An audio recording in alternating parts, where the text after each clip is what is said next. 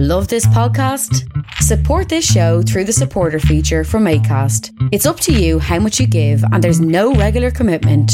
Just hit the link in the show description to support now.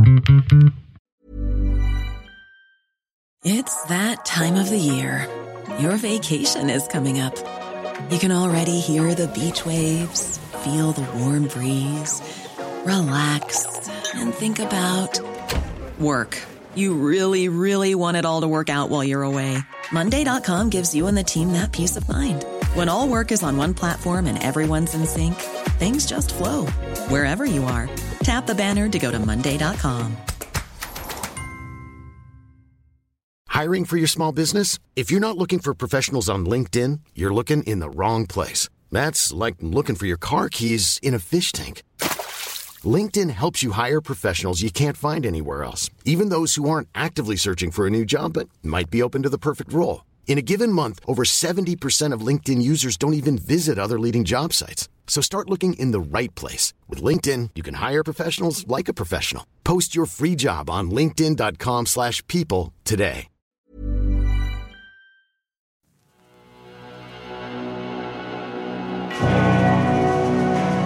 Pentagram, dedicated to Henry.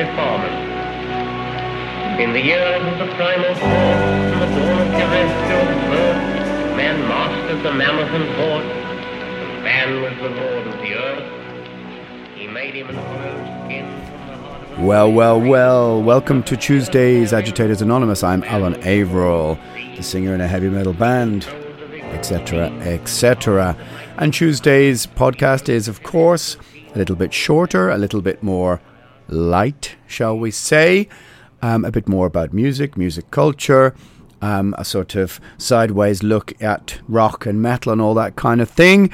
And today's episode is um, one that appeared on my Patreon ages ago, which is me waxing lyrical, so to say, waffling, eulogizing my favorite record of all time. What is that? Well, just wait and see. The suspense will literally kill you on a rainy, damp, grey, sort of normal Dublin Tuesday evening. All right, little bit of housekeeping, so to say. Follow me on Nemtheanga underscore primordial, primordial underscore official. Uh, over on Instagram. If you want to go over and hear podcasts like this on Patreon, only you know months before they come out, and um, some of them don't come out at all uh, in uh, you know on the main podcast. In fact, at least two a month don't. Um, and all sorts of other things. Go over to patreon.com, Alan Averill, etc., etc. Without further ado, here you go. Here is me waffling about my favorite album of all time. What is it? Well, wait and see. So I thought I would make a little bonus podcast, discuss something that I've been probably talking about for about 30 years, I guess, ever since um, Christmas of 1988. My uncle gave me this record for Christmas, I guess. Um, he used to work in a secondhand record store in Dublin at the time and used to um, sometimes pick out, let's call it, first refusals of records for me. Uh, and, you know, would call up and say, oh, we have this, this, and the other. Do you have, I don't know, Haunting the Chapel on record, that kind of thing. So I was about 13, I guess, um, when I got what would turn out to be my favorite album of all time. So I thought I'd make a little a little podcast about it because I think it's one of the most underrated heavy metal records ever made. And I've been saying that for years and years every time everybody ever asks me that question what's the most underrated metal record of all time? And i always say the same thing. In fact i've probably been saying the same thing since about 1990 um, so let's take a look at it. It's holy terror mind wars. Um, i've got it right here in front of me. And so i'm going to kind of well just reminisce a little bit about it talk about it discuss the things i like and still like. I still listen to this record very, very often. There's never been a period that I remember where I fell in or out of love with it. You know, we go through phases in our teenage years and our 20s where we seem to be listening to I don't know. Maybe I could say for a year or two I listened to a lot of Fields of the Nephilim or Sisters of Mercy and wasn't that much listening to as much Judas Priest or whatever. But Holy Terror, this record has always stuck with me. And it's an it's an odd choice. It's a left field choice. People look at me slightly dumbfounded or confused when I say it's my heavy me- favorite heavy metal record and my favorite record of all time, um, as they expect, I guess, Iron Maiden or Slayer or me to be cool and pick, you know, Nick Cave or Pornography by The Cure or I don't know Townes Van Zandt or something. But no, it's a record I heard when I was 13 years old that had a massive impact on me. Um, so the thing about Holy Terror, especially. I mean, this is speed metal, this is thrash metal, and this is their second album. Terror and Submission is the first record. Terror and Submission is uh, a, a, strange record, more heavy metal, but it's got a sort of odd, apocalyptic, very dark shroud to it. They had a very individual way of writing. The riffs are. Um, there's a dark shroud over this band, and maybe that's one of the things that appealed to me so much about it. Because in contrast to the Testaments or Defiances or all the sort of um, Bay Area Forbidden and all that kind of stuff, um, all those kind of bands that never really appealed to me that much. Um, Holy Terror has something dark. There's a kind of curious intellectualism about the lyrics, which I suppose appealed to my sense of Lovecraftian, Poe, gothic horror as a teenager. Um, which, you know, admittedly, looking back, there's a socially conscious um, inheritance, I suppose, uh, within the lyrics that's slightly lost, maybe on my 13, 14 year old self. But the band was started by Kurt Kilfelt, moved to LA early to mid 80s, joined Agent Steel. You'll notice the song Debt of Pain uh, second song on the album also appears on Skeptic's Apocalypse. Uh, it's it's called Back to None or Back to One. Um, same song. He kind of didn't get credited for it. Um, so took it and put it on this second Holy Terror record. First thing you'll notice is that if you were to look at this record on the on the racks back then in 88, 89, uh, well, it's from 88, uh, the artwork is striking. It's in contrast to some of the it's Repka esque, but not really Repka esque. I guess it was their tattoo artist who made their logo. Um, this incredible bone structure, one of the most complicated and brutal logos you'll ever see, and the sort of um, two-headed kind of serpent figure ripping apart a crucifix, uh, which has strange sort of bloody intestinal context to it um, set to this sort of cinematic backdrop. It looks like some sort of desert scenario, uh, which carries on from Terror and Submission, a similar sort of artwork. I guess it's somewhat copied from a medieval Reformation image of a serpent entwined around a crucifix, um, which you can find if you look up. Well, if you're into all that kind of medieval, uh, macabre sort of art.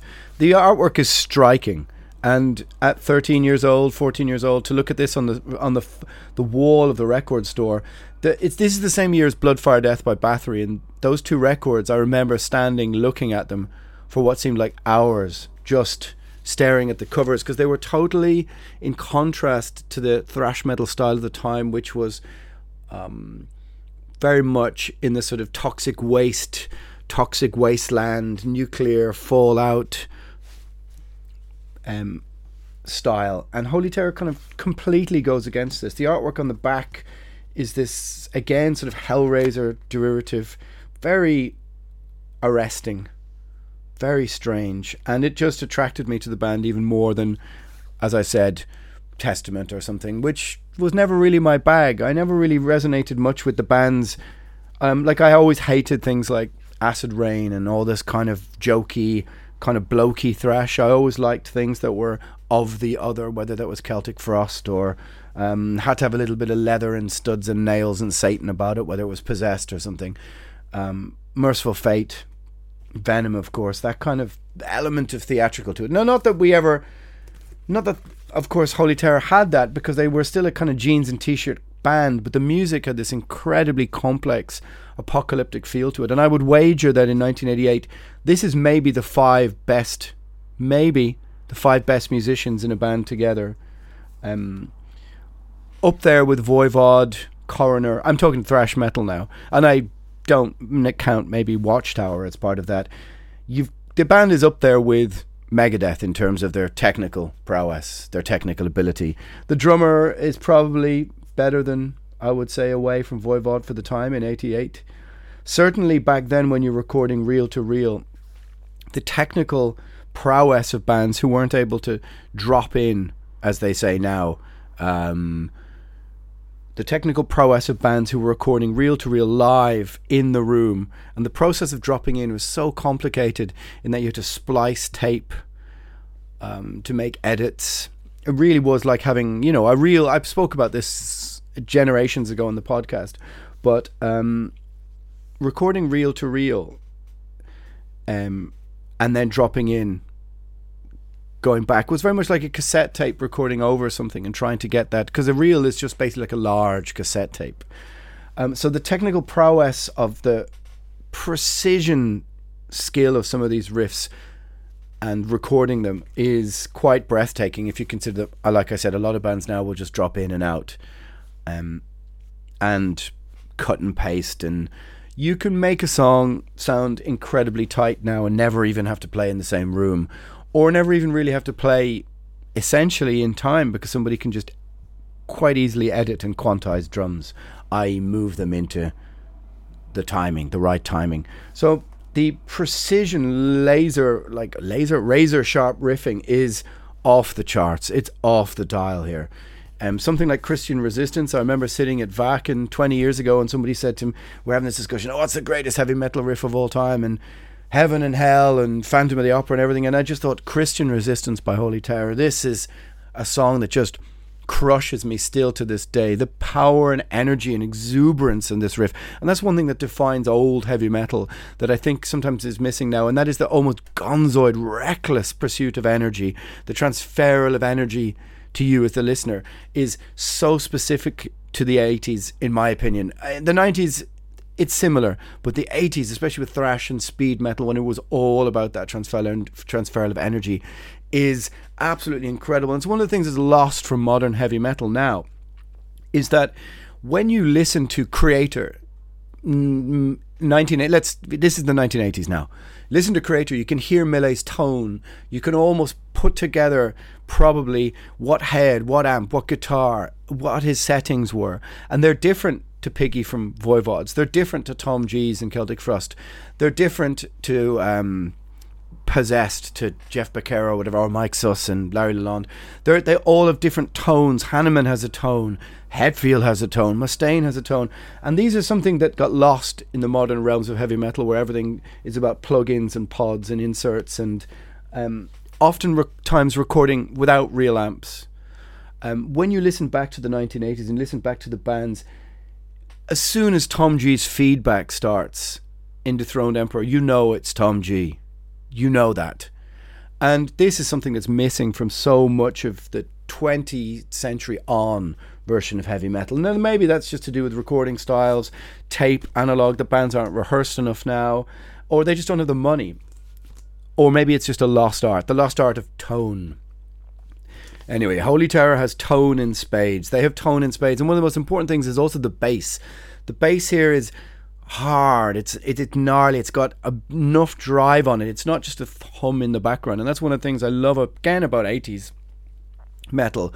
And the thing that we learned from Motorhead and then lost is that too much modern metal is so saturated with the middle end of guitars that the bass doesn't really have room. Whereas in the 1980s and the 70s, listen to Motorhead Overkill, listen to Manowar Into Glory Ride. The bass is underpinning the music. It's not designed to just tuck in as this nice little throb under the music, which of course, you know, in my own butchering of playing the bass in Dread Sovereign is very much my modus operandi to make it as the underpinning gnarl under the music. And Holy Terror definitely has that. But they have two incredible guitar players on either side. And one of those things that I love about the 80s thrash bands is they really wrote solos. Like they really sat down, I think, and worked out incredible solos, whether it's with Bonded by Blood and you have the H team. A lot can happen in three years, like a chatbot may be your new best friend. But what won't change? Needing health insurance. United Healthcare Tri Term Medical Plans, underwritten by Golden Rule Insurance Company, offer flexible, budget friendly coverage that lasts nearly three years in some states. Learn more at uh1.com. Hey, I'm Ryan Reynolds. Recently, I asked Mint Mobile's legal team if big wireless companies are allowed to raise prices due to inflation. They said yes. And then when I asked if raising prices technically violates those onerous two year contracts, they said, What the f are you talking about, you insane Hollywood ass?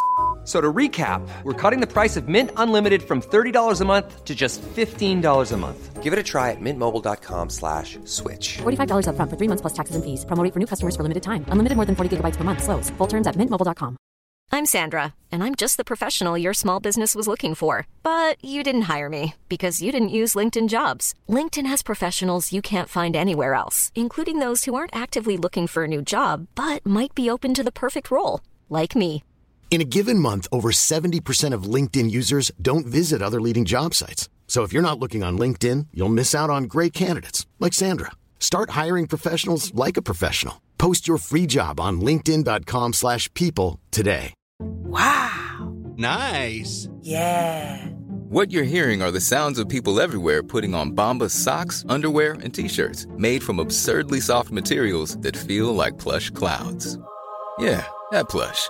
And the best part? For every item you purchase, Bombas donates another to someone facing homelessness. Bombas. Big comfort for everyone. Go to bombas.com slash ACAST and use code ACAST for 20% off your first purchase. That's bombas.com slash ACAST. Code ACAST.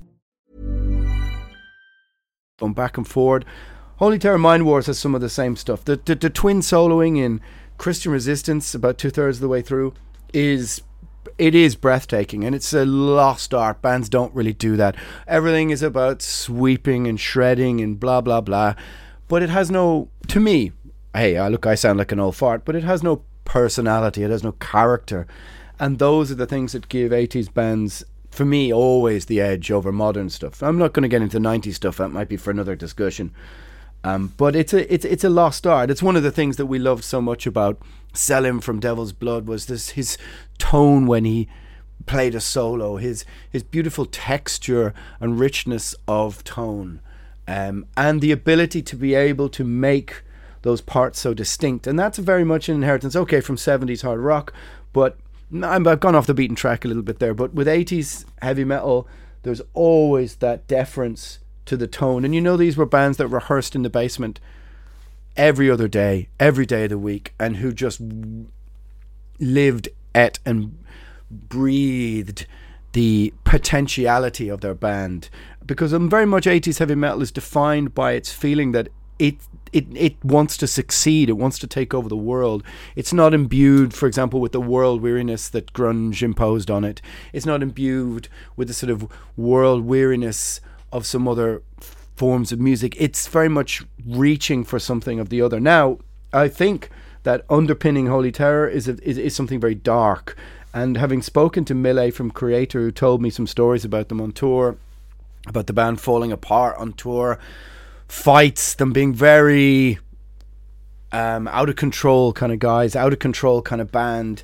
Um, it you can sort of hear that almost on the edge, reckless energy within the music. At least I can. Maybe it's the power of suggestion, because uh, Mille's stories about the band were so um, engaging, you know. Um, but certainly there is something of the other two, and it's very, it's a kind of incongruous record for American thrash, in in the sense that it feels European to me, in that it feels more serious. But the musicianship, the musicianship is serious, as in the American bands always seem to be able to play better than the European thrash bands in the mid late eighties.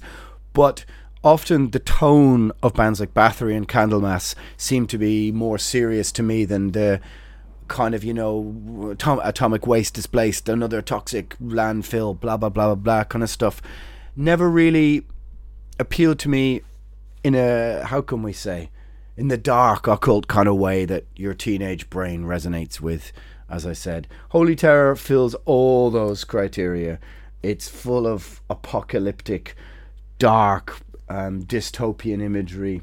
And the lyrics themselves, the lyrics are fascinating.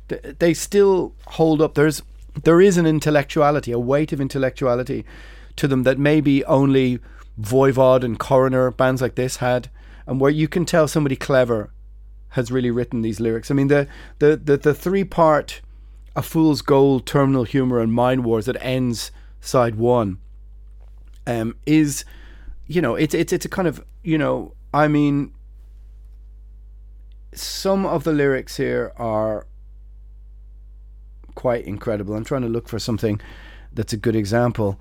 Um, but, you know, so lock the door and cock the rifle, sitting waiting patiently, looking for a moving target in this windswept no man's land that was once home to all your children who left escaping prison's bars. They now are part of those outside and hated from behind closed doors etc. I admit I, I kind of took some inspiration from these kind of words for the Blood Revolt album Indoctrine. Um, the idea of the kind of um, outlaw, the lone outlaw uh, taking revenge on society. Um, and there seems to be uh, an incredible amount of forethought gone into this. Um, damned by judges, no resurrection. Um, were laden with a sort of intellectuality that really appealed to my bookish, nerdish teenage self. Along with Darkness Descends, Leave Scars by Dark Angel, which also had this weight. Maybe Dark Angel is a, is a good sonic comparison for Holy Terror. Um, and then we come to, well, for me, the star turn of the record, and there's many star turns, and that's the singing of uh, the sadly now dead Keith Deen on vocals. Um, his turn is a star turn, and this is what makes the album for me is that it's not just thrash metal singing. This is singing, singing. There are parts in this record that would have Bruce Dickinson in a sweat trying to copy. Um, he hits such high, such ferocity, such velocity of words that he's spitting out, and they're all there's there's complex rhythms going on here in the vocals, and his style, he can go from almost brutal death metal to a soaring, as I said, Dickinson, um, high pitched, uh, incredibly melodic, involved mm, string of notes, for want of a better phrase. It's quite incredible. he has a he has a Dio esque range that um, I would have loved to hear him maybe almost try and sing something like a you know uh, he could he could do a We Rock he could do a kill the king i can hear this uh, the, the voice is raw and reckless but full of uh, tenacity and his his turn is a is a star turn it's absolutely incredible compared to the many many thrash vocalists of the time many many a lot thrash again like i talk about the tone of guitars that I talk about the tone of guitars from the 80s that have so much character, but I, I got to give it to 80s thrash bands, whether it's John Connelly or Don Doty or um, you know uh, Jeff Becerra, they all have different f- kinds of tones to their voice. It wasn't just cookie cutter, you know, kind of modern, brutal death metal vocals without any character. But with Keith Deen, he has all points nailed.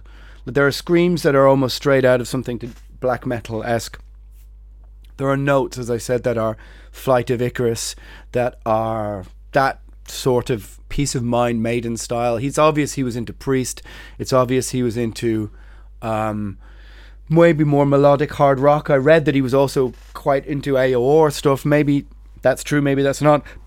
I don't know, but certainly it fits to the backdrop of this insanely complex, technical, uh, aggressive music which which with such incredible velocity to it, and yet at the same time never just pointlessly aggressive. You know, you can look at the back and see the guys wearing agnostic front t-shirts and hardcore shirts and stuff, but the music sounds completely divorced from hardcore in that sense. It's it's its template, its backdrop is Maiden and Priest to me.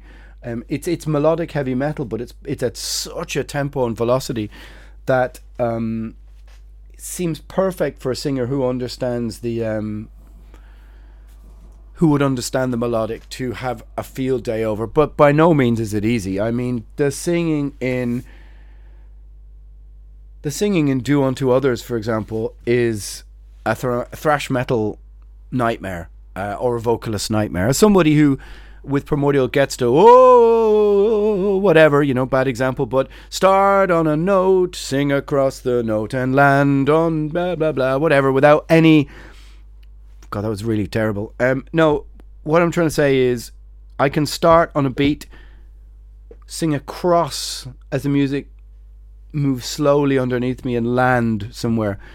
To sing like in such a tight fashion along to the rhythm section as thrash metal does, I think would be beyond my concentration, and certainly beyond my concentration for remembering lyrics live. How those thrash metal bands did this when they were remembering complicated lyrics without probably earpiece monitors.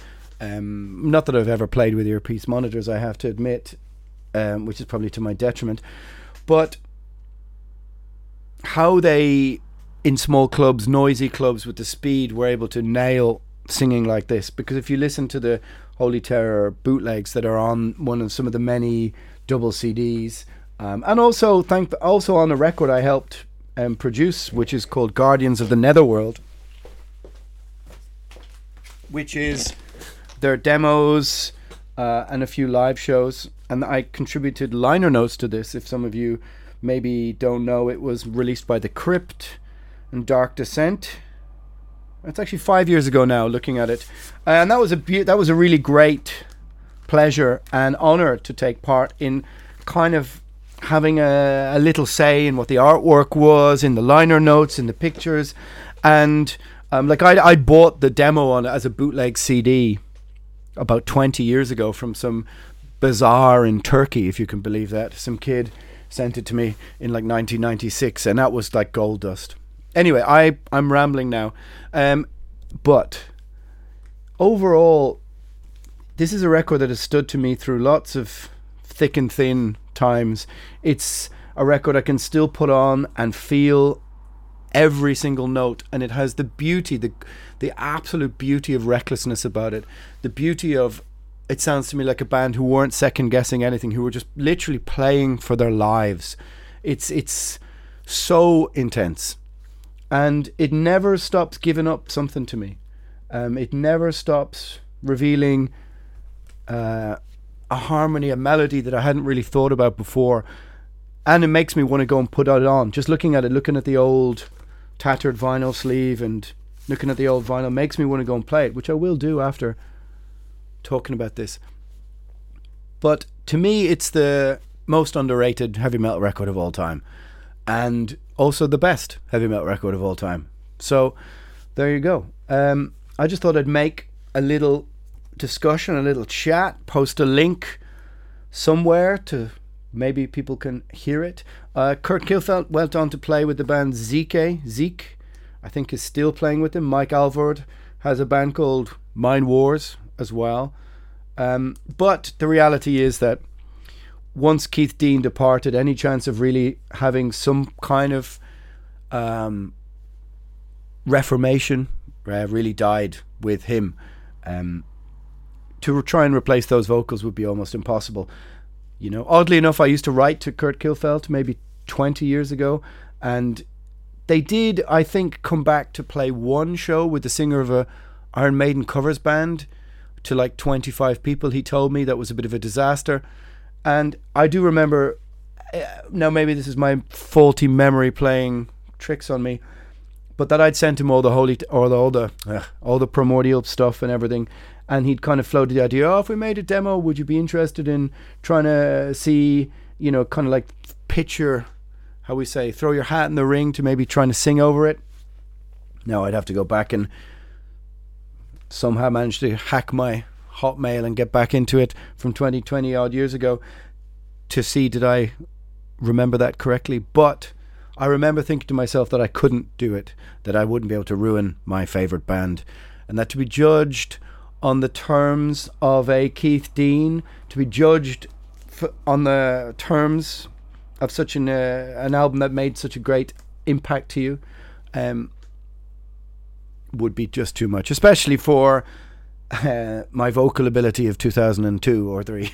now, uh, I wouldn't mind having a go at you know, doing a cover of one of the songs. In fact, Primordial did record drums and I think guide guitar for a cover of Distant Calling from Terror and Submission that we never got round to rounding out that maybe I should try and bully everyone into finishing um, just to satisfy my own uh, curiosity, my own selfish pleasure and delight at being able to sing one of the greatest heavy metal songs of all time, Distant Calling from Terror and Submission, by the way. Um, what a vocal hook. Anyway, anyway, anyway, I digress. If you don't know this record um, and you're listening to me going, what the fuck is he talking about? I will post a link underneath. Take a listen. That is a little bonus, blah de blah de blah, a Brucey bonus um, of me fanboying over Holy Terror Mind Wars, which I'm going to go and put the needle on the wax right now. There you go.